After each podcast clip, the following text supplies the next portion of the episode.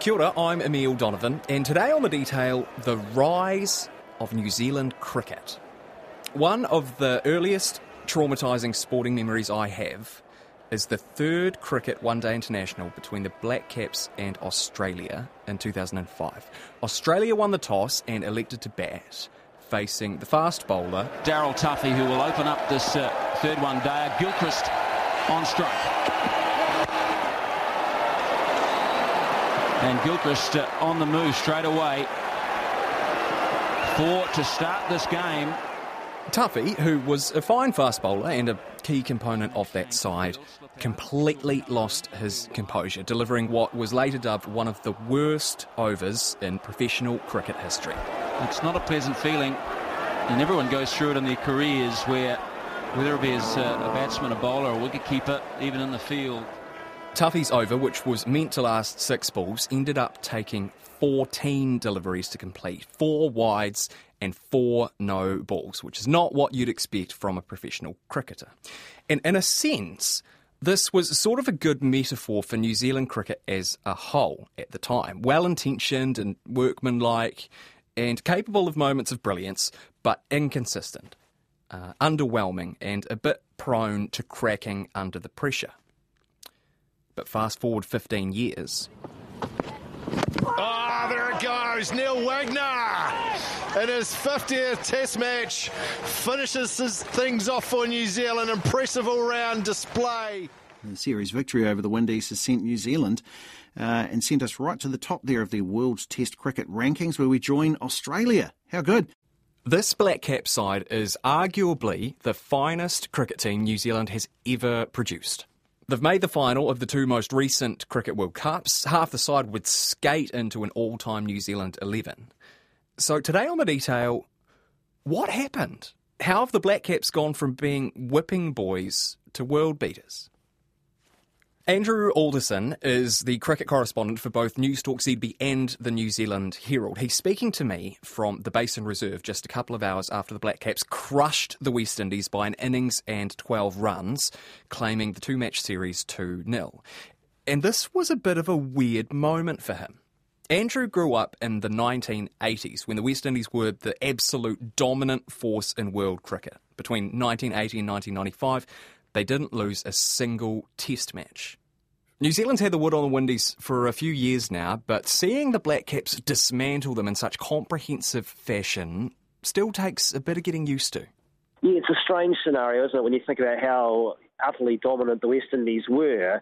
And I think it's a, it's a combination of a number of things, but I think with their sporting scenario in the West Indies now, uh, a lot of the top athlete talent goes towards, for argument's sake, football or basketball or even into the uh, the US uh, athletics scene, and that's really where the, the money's at, and they haven't been able to, I guess. Develop their game with the professional era. I mean, they tried to through the Allen Stanford years, and uh, that didn't end too well. I think he's still in a, a penitentiary somewhere in the United States. Mm. And I think that uh, that's really unfortunate that they uh, they were not able to, to I guess, capitalise on, on, and continue that era on because, boy, it was uh, it was quite remarkable. The Black Caps' fortunes are certainly on the rise following the team's uh, drubbing of the West Indies in Wellington, and that victory has pushed New Zealand to join Australia at the top of world cricket's test rankings. But is that really deserved? So this win takes us, uh, I think we're equal top or perhaps even outright top of the international test rankings, which sounds pretty amazing. Is it amazing though? Are cricket rankings weird like rugby ones are? I think they are to a degree, Emile. I think that in New Zealand, I think it's just a couple of percentage points, and it's like sort of point one. New Zealand and Australia are both on 116 points.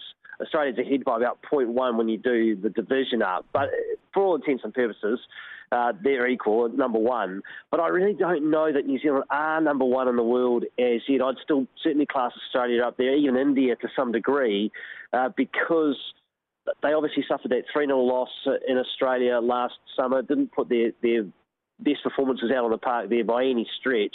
Australia won so convincingly. And also, I feel like it needs something to hinge their success on this era. And they've done so well, of course, with the one day game and you know, the, obviously reaching the, the 2019 uh, final and, and losing by zero runs at Lords against oh. England.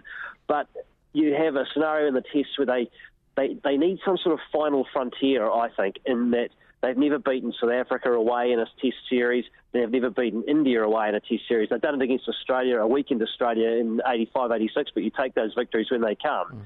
And I think that uh, if they were to hinge it on something like that, and it could come next year uh, with the uh, the World Test Championship uh, final, if that indeed goes ahead at Lords, they're looking at June as a date for that. New Zealand now third in those rankings, um, still behind uh, India and Australia.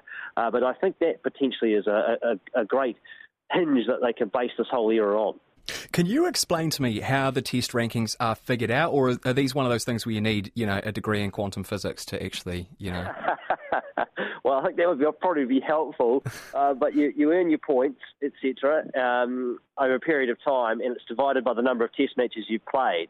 Uh, so effectively, Australia ends up with 116 on that basis uh, and uh, New Zealand on the same now. So, and it's reconfigured every year. So I think they take it's based over a couple of years uh, in the cycle, and then they, they take out the previous year as they go. So, or t- time, yeah, picks it off by month, etc. So that's as simple as I'm going to give you. well, I mean, like, what, what, what is your read of this team? You know, do you think that this is a special Black Caps team? Are we getting better and better, or are the Windies making us look good? Oh no, this is a special Black Caps team, undoubtedly. I mean, this is this is. As I say, it's hard to compare the amateur with the professional era, but this is certainly New Zealand's best uh, team in the professional era, even compared to you know, what Stephen Fleming was able to achieve uh, over a number of years when he was skipper of the side with some, some great players in there and former of like, likes of Chris Cairns. Yeah. Good stroke. It's a crunching blow from Cairns. Stood up tall, and that'll race away. Good technique from the big man. Daniel Vettori's. Catch it. There's a good strike. Oh, it's a good catch too. Frustration for Michael Vaughan. He'd have probably earned six for that stroke. Hit it really well. It means that Vettori ends up with five for. He's bowled nicely. When they were at the peak of their powers. But I think that uh, this team just has that little bit extra special about it. And I, I, I'm I think the talisman of the whole era, if you like. Um, I'm thinking back probably to that uh, that Cape Town Test mm. in 2013. You know, Brendon McCullum takes over the leadership of the side. Uh, the complete debacle over the, the removal of the captaincy from Ross Taylor. Good afternoon. The New Zealand cricket captain Ross Taylor has effectively been sacked from the role and Brendon McCullum appointed in his place. The chief executive of New Zealand cricket, David White, has just made this announcement at a media conference. The original recommendation was for Ross Taylor to be retained as Test captain and Brendon McCullum to be short form captain. We regret that Ross Taylor has declined the opportunity. Therefore, Brendon McCullum has been appointed as Black Caps captain for all three forms of the game. Mike Hesson hasn't long been coaching the team, uh, and they reached probably an all time low with that 45. And this time he swings, Dale Steyn underneath the deep, picks up his second. New Zealand all out for 45. South Africa have blown New Zealand out of the water here at the moment. But you know, there was the beer afterwards. They wanted to play, you know, a better brand of cricket. But all through that, threading through that is, is Kane Williamson, who's been such a steady hand, and now, of course, leading the team. Oh, he's picked the gap. He's picked the gap, and there it is. Test match 100, number 22 for New Zealand's little maestro. Um, and, and Gary Stead has taken over from Mike Hesson as coach and has done a great job too. I think he's been there two years now, over two years, so he's starting to deserve some of that credit, uh, even that, that was fostered initially from Hesson and also from McCullum. I think there's so many factors there uh, in the team. You've got that great bowling attack as well that's developed over time. Tim Southee, Trent Boult, and now Neil Wagner, and even Kyle Jamieson. Oh, another one bites the dust. Just like that. Hung the bat, found the outside edge. BJ Watling in the game again. And Jamieson has four. Top edge.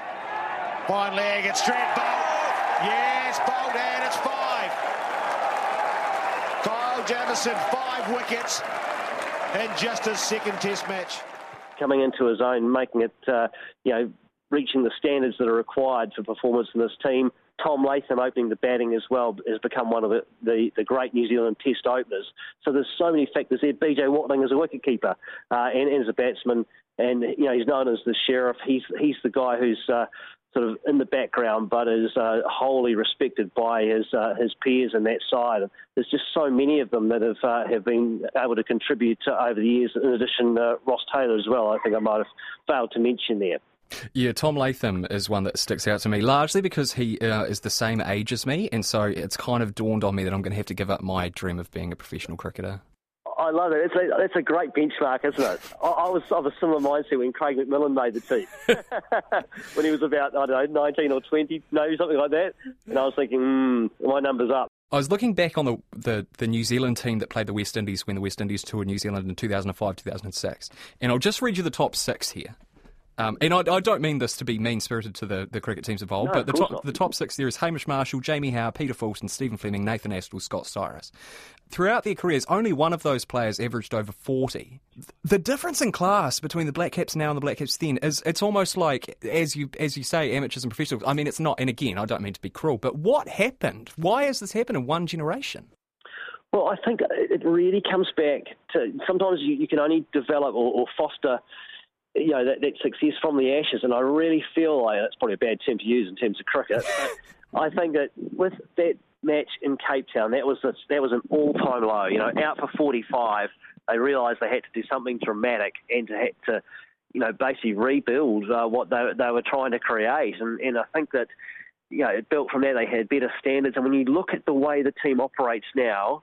Uh, in terms of the build-up, and I've covered the team for a while. I've, of course, observed it, you know, throughout my, my years you know, loving cricket, but but as a journalist, the level of professionalism with the side now, I would say, is at an all-time zenith. I really think that when you see them developing and, and, and comparing them against the West Indies, so in their warm-ups and, and you know, building up to the game, uh, there's just a sense that uh, this this is a really professional outfit who knows exactly what they're doing, and I I think that um, and then it's reflected on the field uh, with, with, performance, and so I don't think there's any accident there. It's pretty much hard work, but also just those protocols or just those they have a you know just the set standards that they have to meet, and uh, and there's a few traditions there too. You know today after every uh, Test match victory, they sing the team song, um, and even there's like the special tradition among the bowlers that they uh, they hire a limousine, they uh, they get the cigars, they get the bottle of champagne, and they drive all the way out to the top of Mount Victoria. Um, and I think BJ Watling is the keepers included in that group as well. But special traditions as well, so it's not all serious. Uh, they have some fun too. Is that right? They hire a limousine and they go smoke cigars and drink champagne. There's photographic evidence of it, Emile. Yes. That's glorious. It only it only happens after victories at the Basin Reserve. Oh, very good, very good. I was going to say it's good to see that some elements of uh, cricketing culture that might be considered a- anachronistic have remained. You know? That's right. It's hard to hard to burn those off. I was thinking today about 2015. Smith heaves it away. That'll do it. Steve Smith fittingly hits the winning runs, and Australia are champions of the world. But I remember being absolutely gutted after that World Cup final because I kind of got the feeling that it was sort of a lightning in a bottle moment you know, and it was, and that we would never be in that position again, where we will be able to win a World Cup, or where we will be among the very best in the world. But we really do just seem to have gone from strength to strength from there.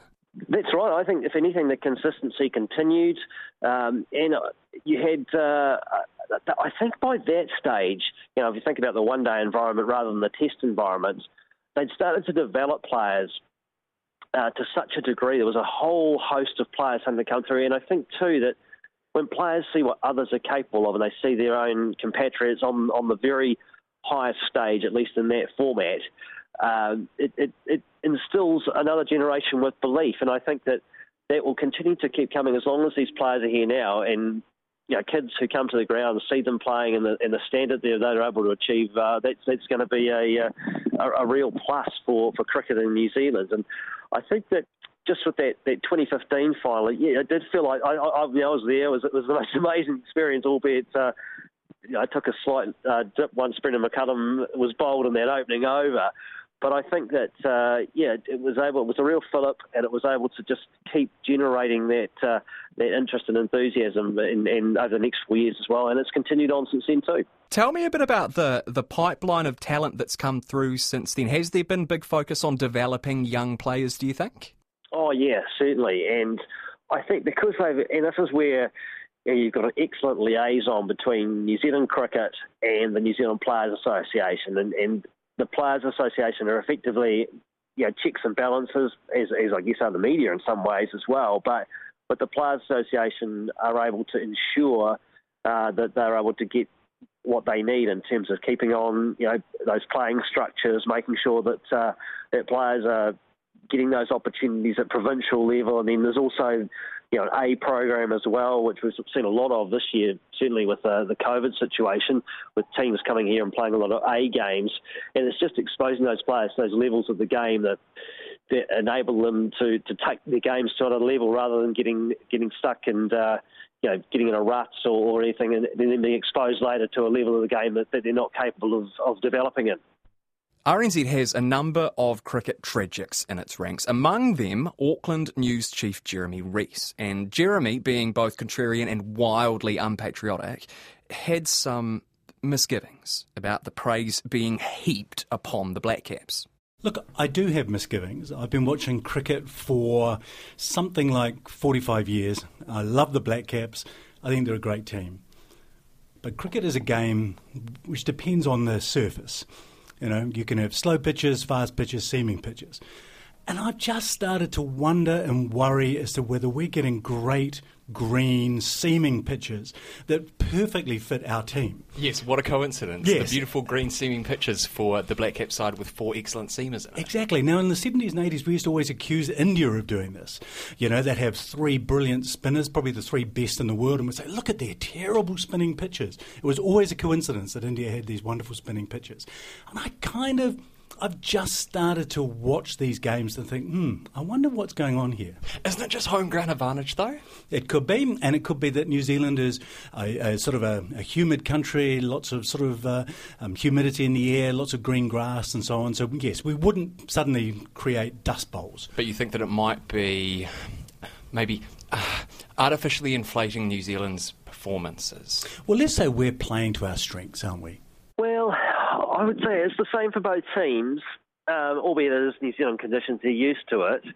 I think that Kermit Green hue can sometimes be uh, a false alarm mm. in a way. I, I, don't think it plays as green as it looks. Um, the other factor is too that New Zealand were, you know, they lost the toss and were asked to bat Indeed. on both occasions. I mean, it was pretty green in Hamilton as well. Uh, so they're getting, you know, in what is in effect the, the worst of it. Uh, so I think that, uh, you know, using that logic, you know, it's still a, a, fine result from a New Zealand perspective, given that they're on the on the surface to start with. And I think that teams can sometimes, and, and they, Jason Holder, West Indies captain, admitted this uh, in the press conference um, beforehand, or it might have even been after the Hamilton test, that sometimes it can just lure you into that false sense of of insecurity, if you like, whereas you should really just trust your judgment when you're actually facing deliveries off the wicket. But uh, yeah, it can it can play, I think, as a, as a psychological factor, particularly in, in November and December, where you still have that those spring type conditions. Not so much of a factor in when they do play tests in uh, in February and March we never know how things are going to turn out when we're children, but I suppose you know how how do you think the nine-year-old Andrew Alderson would have felt if he'd known that uh, you know 33 years on he'd be basking in sunshine at the Basin Reserve watching New Zealand beat the West Indies by an innings? He would have thought job done. I think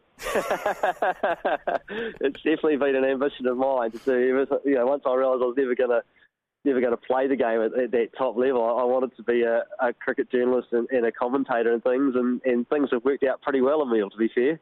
There's still time, Andrew. W.G. Grace, he was playing well into his 50s. that's right, that's right. It's uh, Yeah, it's never too late. Indeed. Hey, uh, just finally on this, Pakistan's next up. Um, do you think they'll pose a bit more of a challenge? Oh, I think they will. I think there's a certain wiliness and a, and a cunning to the Pakistan uh, lineup. Um, but yeah, I mean, obviously they've had difficulties themselves with the whole uh, COVID regulations, and they, I mean they're lucky to be playing. To be fair, um, given that there's been issues there, and you can never take that for granted uh, in the current environment. And I, I imagine we never will again after the year that we've experienced. But the uh, the Pakistan side, yes, I think they will. I mean, the difficulty though, I think with with Babar Azam, who's really their top batsman, uh, suffering a, a I think it's a broken thumb or broken finger um, recently in the in the uh, the build up, uh, which which certainly weakens them. So uh, they will play uh, probably a, a more uh, yeah, competitive role in the West Indies, who I, I think were struggling there, especially with their depth uh, after losing a couple of players as well. But the, the, the, prospect of facing this New Zealand side at the moment is, is pretty intimidating, I suspect. Let the good times roll, eh? Too right, too right. It's uh, cricket's in good shape, I suspect as well. It's, it's been a, it's been a wonderful period, and uh, yeah, it's got years to come. And I really, yeah, I can't really emphasise enough the, the influence of, of, for argument's sake, Kane Williamson as talisman though in that side, and just the composure and the the grit that a player like that has, and in, in, the way that other players follow him as a result of that. And I, I don't think he's sort of your classical, you know, yelling from the rooftops sort of guy in terms of the changing room and the rah rah speeches or anything like that. He, he just does tend to lead by example and you know, the Test record that he's fashioned in recent times with 19 wins from 33 matches. I know, you know he's uh, he's not here because he's on, you know, he's waiting waiting the arrival of his first child at the moment. But Tom Latham leading in his absence. But that's a remarkable record and, and compares to you know, any of the greats of the game uh, in terms of captaincy. That's it for today. I'm Emile Donovan. The detail is brought to you by newsroom.co.nz and made possible by RNZ and NZ On Air. You can get us downloaded free to your mobile device every weekday from any podcast platform. And if you're using Apple, please leave us a rating so others can find us too. Today's episode was engineered by Jeremy Ansell and produced by Alexia Russell. And thanks to Andrew Alderson and Jeremy Rees. Matewa.